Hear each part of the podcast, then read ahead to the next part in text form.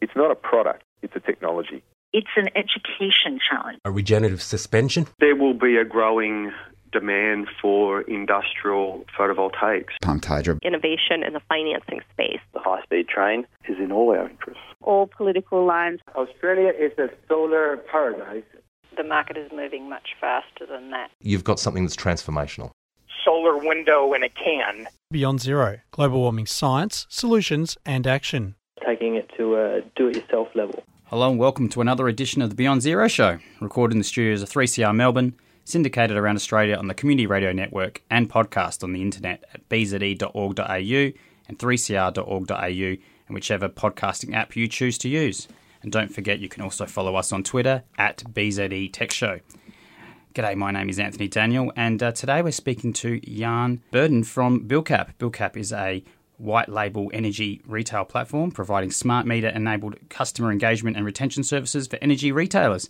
And Jan is their CEO and he joins us in the studio today. How are you? Very well. Thanks for having us. People may not know that you actually sat in the studio in a previous interview we did. You sat in the corner nice and quiet when we spoke to uh, Luke Osborne from, from Reposit. And we may speak a bit later in the, in the interview about the you know that interaction between what he's doing and what you're doing will be really exciting to Indeed. know. But the way we generally like to start interviews is to ask our guests about themselves, and you've obviously got an accent that's not not Aussie, although you've spent a lot of time here. Tell us what got you to this point. Yeah, look, I'll explain the accent first. Born in Canada in Montreal, but uh, moved to Melbourne when I was 18 and ended up at uh, Melbourne University. Did a degree in basically combining uh, computer science and commerce. Um, and then after that, went straight into pretty boring IT consulting, but learned a few things in that space, namely how systems integrate and how valuable customer data is uh, in terms of trying to understand uh, effectively how not only how businesses run, but how to really understand the consumer. And so, what brought you into the energy space in particular? Yeah, so moving from the business consulting, I ended up in Europe and working for uh, a French energy retailer called EDF at the time of market deregulation in France. They had this wonderful problem of having 100% of the market share and realizing that they would have to share some of it. And they brought us in to look at what was the impact of deregulation, how you market to consumers in a world where consumers had never been marketed to. So that sort of brought together, uh, I guess, my understanding of systems, but also an understanding of energy and that it's, it's a very different kind of service, very unlike anything I'd seen before. Give us an idea of that. What kind of industries did you work in previously? More more traditional consumer facing industries where uh, you know there's a competitive market where people have to fight over every dollar. Exactly. Yeah, I did a lot of classic um, kind of integration work in banking and in the telco space. So two very two, competitive industries. Yeah. I- indeed, indeed. But once again, spaces where you have to understand the customer if you want to succeed. Absolutely, absolutely. So, before we get into BillCap's offering in particular, let's discuss a bit about the energy market. And uh, long-time listeners would know a lot about it, but it probably bears uh, repeating. Uh, if I get my bill and it's one single number with my consumption, maybe a, uh, a supply charge, and then yeah, a charge per, by consumption, how would that break up? Who who are the players in the industry, and, and how much of, of the bill are they generally being paid? It's it's fascinating to see actually how few people understand how their bill is broken down. I'm sure that's not a problem for your listeners, but I, I think you know as as you touch on, you have uh, effectively a daily service charge, and that basically covers the uh, the cost of the poles and wires um, and the meter for what it's worth, which is quite important in the BillCap story. Um, and that's that's a fixed daily service charge. Um, you also have, and I, on that infrastructure is, is carried the electrons that are uh, effectively generated by the different generators. Um, and you, as the end consumer, get billed uh, effectively for the variable component, which is how much energy you use, uh, effectively paying for those electrons that were generated either through uh, you know burning coal or through a windmill spinning somewhere. And on top of that, you'll pay that fixed charge, which goes to cover the infrastructure that is maintained by the distributors. Now, what's interesting with that mix is that it's a very, very obscure to customers why it is that way. Uh, so customers have been getting this bill in the mail typically every 90 days, and all they really know is that they have to pay it. And uh, and I think that's you know part of the story of why BillCap exists is because what we realized is that there's this massive disconnect between a service that is an essential service, that's a utility, and the fact that customers really didn't know what they were paying for. And I think what we saw is, and what we've seen over the past, past few years is massive dissatisfaction across the industry by customers. Yeah, so uh, speaking about that retail environment, I mean, Mm. you, you spoke about the, the components, the, the generators, the, the transmission companies that would send that energy from, from those generators to, to the population centres, Mm. the distribution companies, the utilities that, that, that distribute that energy, and then the retailers that provide that billing. The, the three main retailers also happen to be the three main generators in Australia. Why is it that they see a benefit on being on both sides of that market? Yeah, it's effectively what um, energy retailers are trying to do is they effectively buy i guess the service that energy retailers d- deliver at its core is that there is a national energy market and effectively the price of energy fluctuates throughout the day and they have to buy their i guess the electrons for their customers off that market. Now most customers don't want to be exposed to that floating spot price so the energy retailer does you the service of actually fixing the price for you and they do their best to try to effectively uh, buy low and sell high. Now the problem with that is that if all your customers simultaneously turn on their air conditioners on a very hot day, you're going to be exposed to a very high price on the market. So, as, as part of a effectively a hedging strategy, you could call it more broadly speaking, it's very useful if one of those either gas-fired power plants or more preferably per- perhaps a, a, a wind turbine is also generating the electrons for you. Yeah, so if they're the ones that are going to have to pay it on the retail side, they're Mm. actually the ones that are also benefiting on the generation side. So there's that, that natural hedge that you spoke about. Exactly. So as a consumer, wh- wh- while we seem to have a choice of retailers, we are all buying from that same wholesale market, as you Mm. said. So how do these retailers, particularly maybe not the big three, how do other retailers differentiate themselves to sort of you know get their head out from the crowd? Yeah, look, th- this has been the the key problem with the energy industry is that it is effectively every energy retailer is selling the same electron to you.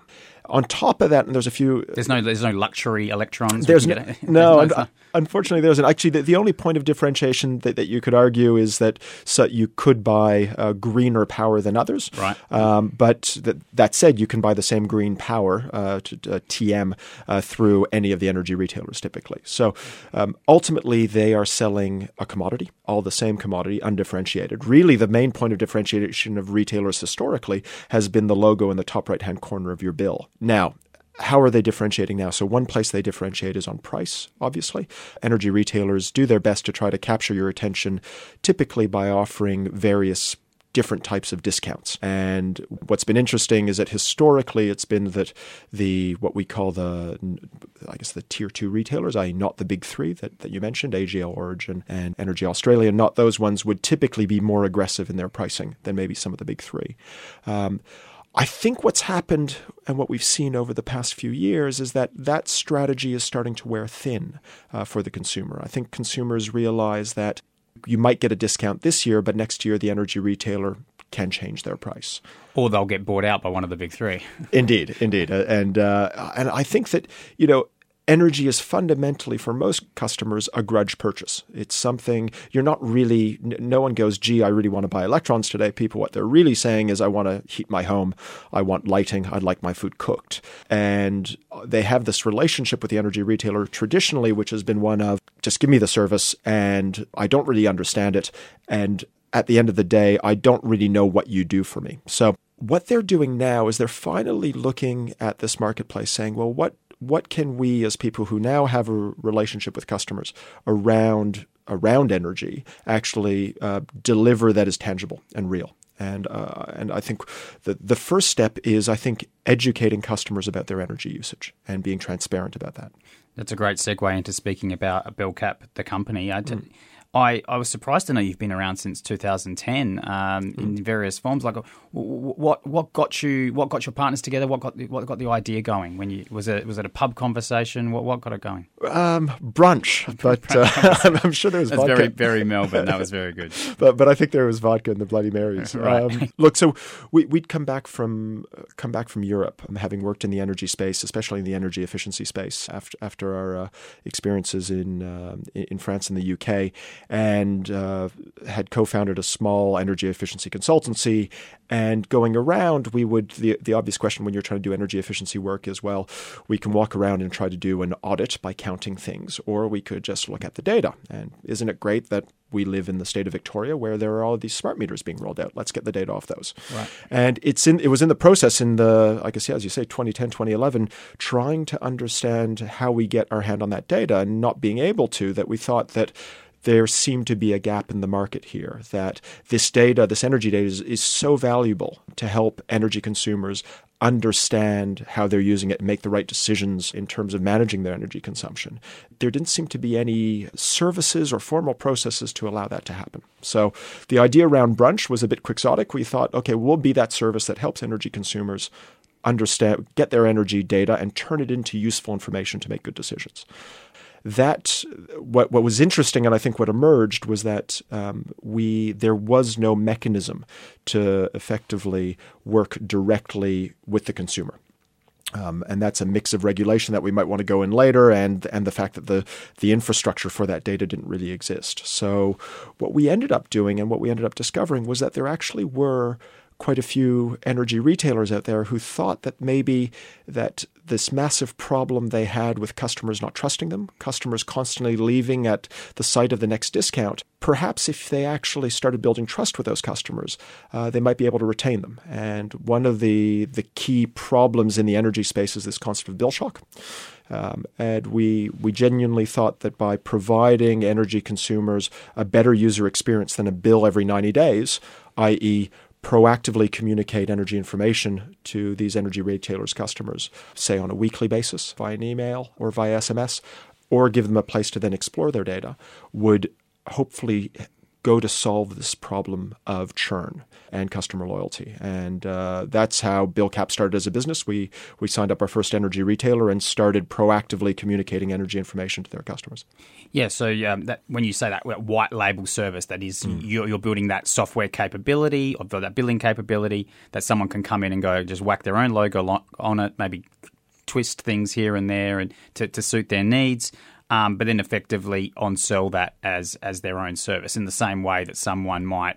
I don't know, uh, get a get coffee machine from somewhere and then sell their own coffee. But you know, you are providing that that capability for for them to provide that service. And one of the big things you do, you spoke about the smart meter rollout in Victoria, is that you you, you unlock that smart meter data, and that was one of the main uh, motivations for you to, to, to start this business. So, well, what data is collected and exists in a smart meter that wouldn't exist in a, in a regular meter? Yeah, so traditionally, the way that the energy industry would charge you for your energy is that they'd send a person around to your home every three months or so and manually read an analog meter. And an accumulation reading, they would just see what they read last time, they see what they read this time, and uh, subtract the two and charge you for it. Uh, not the most efficient system, obviously, people walking around. Secondly, a very inaccurate system. Uh, meter readers couldn't always get to your home, so people were getting a lot of estimated bills, and mm. again, went to a lot of the mistrust building in the community in terms of is this is this bill right? Um, so what's the one of the key problems and one of the most basic problems that smart meter solved was saying well what we're going to do is instead of um, we're going to replace we're going to replace these old meters which have spinning discs with effectively a little uh, c- computer that will actually measure your energy um, in, in the case here in Victoria, every 30 minutes. And we will send that back on a daily basis back to uh, the energy retailer. So all of a sudden, instead of having a 90 day feedback loop in terms of your consumption, you, you now have uh, energy which is tracked at a 30 minute interval and which you're effectively getting back every day centrally. It can actually be quicker, but it's tr- traditionally every day. Now, the I think the the key thing there with the smart meters is that they solve that basic problem of the meter reading.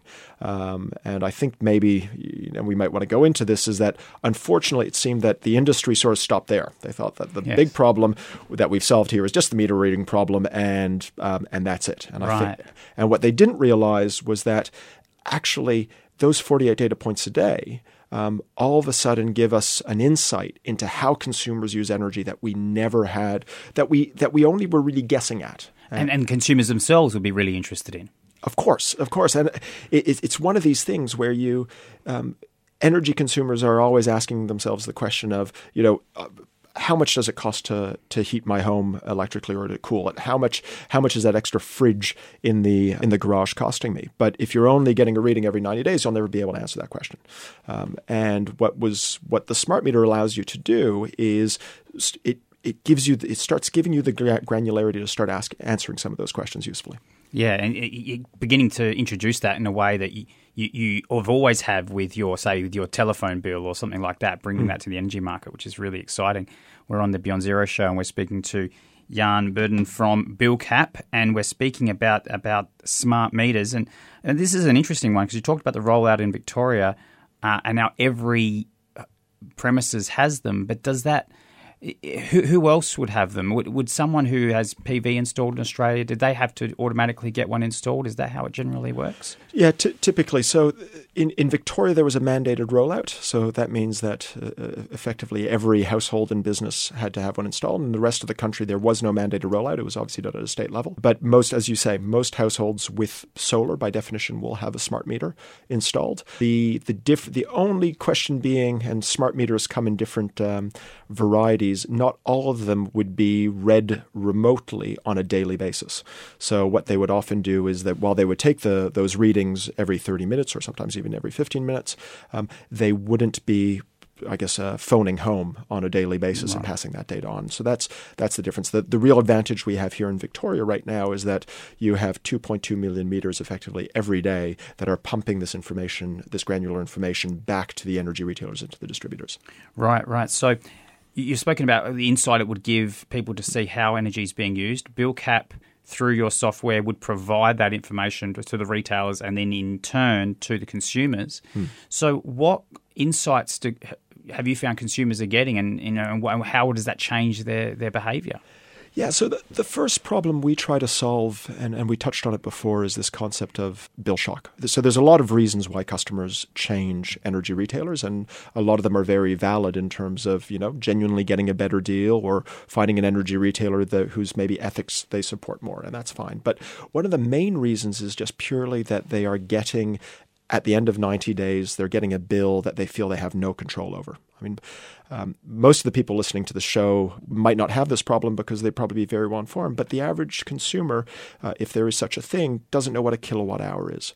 So, what we do at, at the most basic with what we do is we try to solve this bill shock problem. So, the, one of the ways we do that is that we crunch the smart meter data on a daily basis, and we will proactively send out an email to you every week telling you how much you spent and maybe and start to give you insights turn that data into insights about maybe why you spent that much on your energy. Right now, energy is uh, by getting that weekly feedback point, customers all of a sudden start getting a feel for how much they are spending. In that same email, we'll probably forecast your bill as well.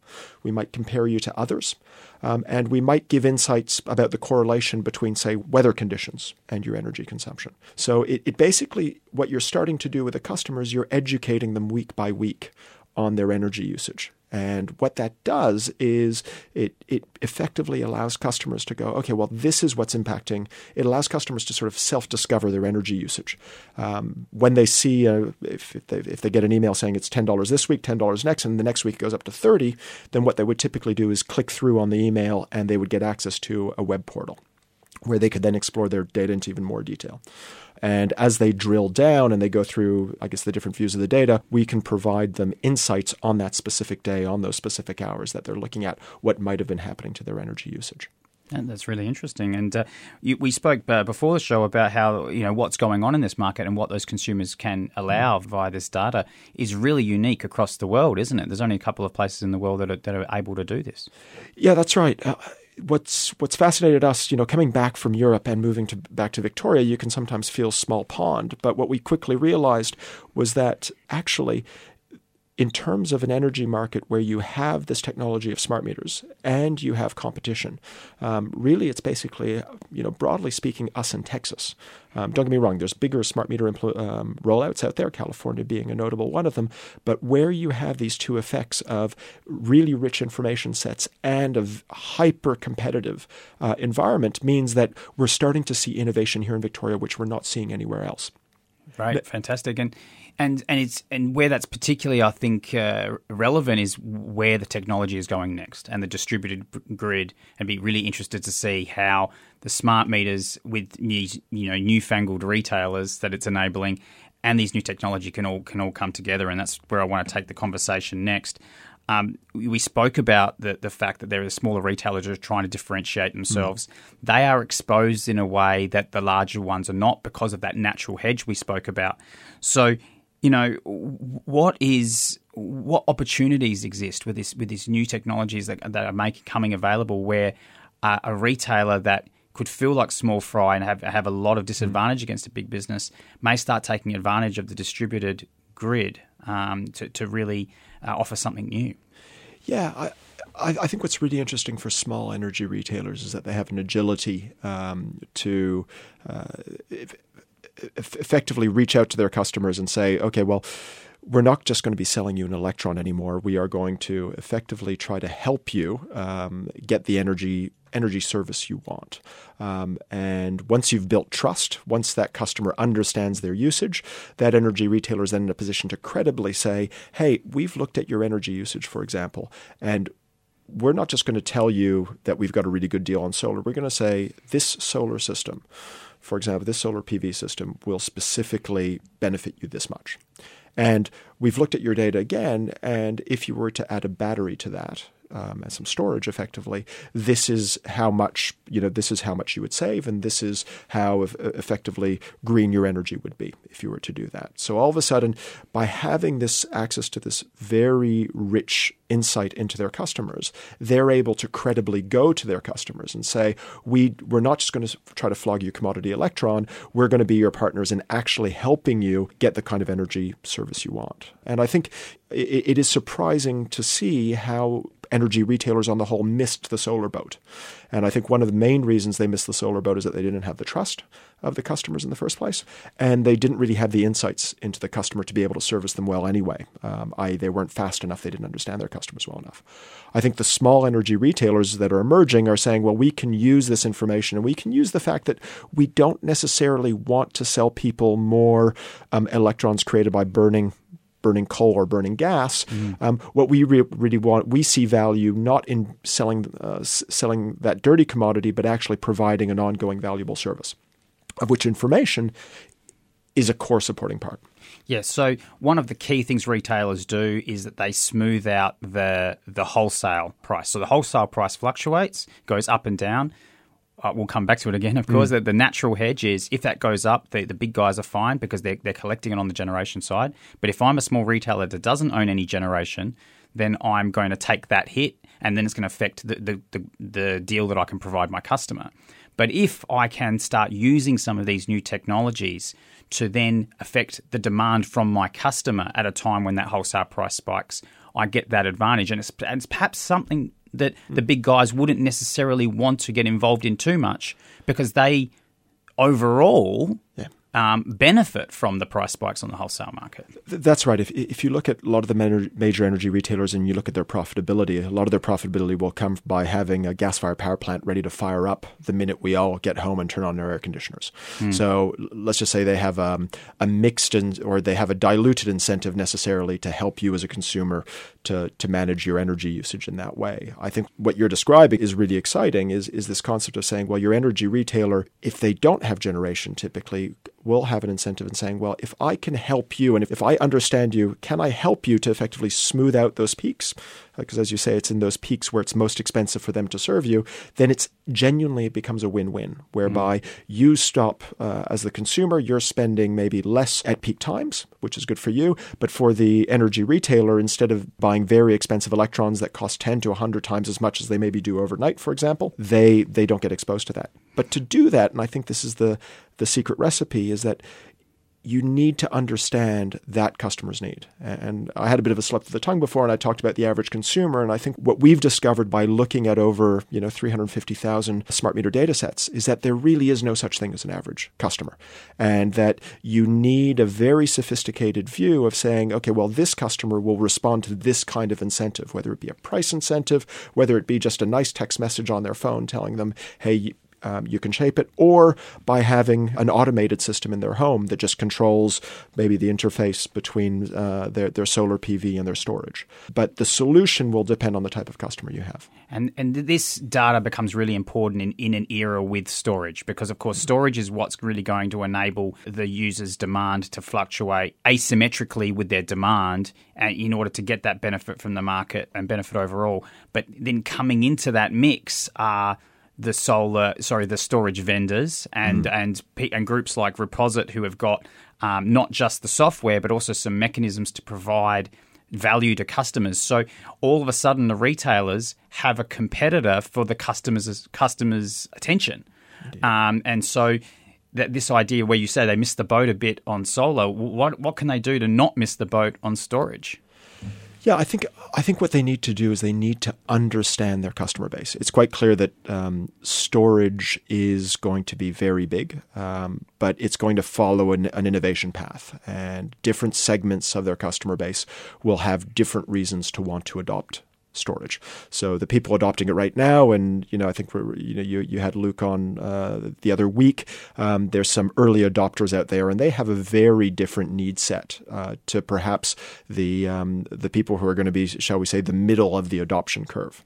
Um, I think the the smart energy retailer will be the one who understands um, their their customer and is able to target an offer, a credible offer, to each one of those segments in a different way. Um, it's not going to be a one size fits all solution, um, and it's going to it's going to require trust because I think the, the other thing that energy retailers um, are, are, are grappling with right now is that they're used to sending you a bill in the mail for this very very ephemeral service which is these electrons that power all these useful things. Um, all of a sudden, the energy retailer is going to try to um, convince you that they're credible enough to sell you an appliance sized device, say say storage, and mm. maybe put something on your roof. Um, and I think that to be able to do that, you have to build trust. Um, and uh, on the positive side for energy retailers is that if it makes a lot of sense that if you have a trusting relationship with them and they know you, then you're probably going to trust their advice in terms of what solution is right for you. Um, but to do that, there needs to be transparency. And, and that's something that historically is lacked in the marketplace, where um, uh, energy retailers have, have often been uh, ha- had to resort to pretty short term commercial tactics. And I think the ones that are succeeding in the long terms are those who, who treat their customers with intelligence and respect. Um, and you know we we play uh, a small role in that in terms of helping them communicate that information to their customers and turning that that the data that they have on their customers into a useful insight for their customers. I think that solutions that we're seeing coming out of the likes of Reposit, I think take it to the next level, which is saying ultimately you have control over the energy you create, and you are now an active participant in the grid. What Reposit does that's so brilliant is that obviously most energy consumers aren't energy traders, and so they've built some great software that effectively automates that for people. But I think what they're tapping into is something fundamental, which is this concept that ultimately energy consumers want to feel in control. And uh, I, I, think solutions such as uh, Reposit play a part in that. We're also seeing other innovation um, as well with the likes of PowerShop, who've differentiated not so much through hardware, i.e., solar or storage, but differentiated just in the way they sell their energy, uh, allowing customers to pre purchase power packs. And I think it's energy retailers who actually try to do something different that, that's based on trust that will succeed. Fantastic. Well, we're out of time, so thanks for joining us today, Jan. It's a pleasure. If people want to find out more about what BillCap's doing, and maybe they just want to start a retailer and then and, and use your use your gear, where should they go?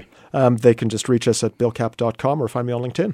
Fantastic. Well, thanks for joining us today. Thanks for your time. Cheers. You've been listening to the Beyond Zero show brought to you by the climate solutions think tank Beyond Zero Emissions. To find out more about what we do or get involved, visit us at bze.org.au. My name's Anthony Daniel. We'll see you next time.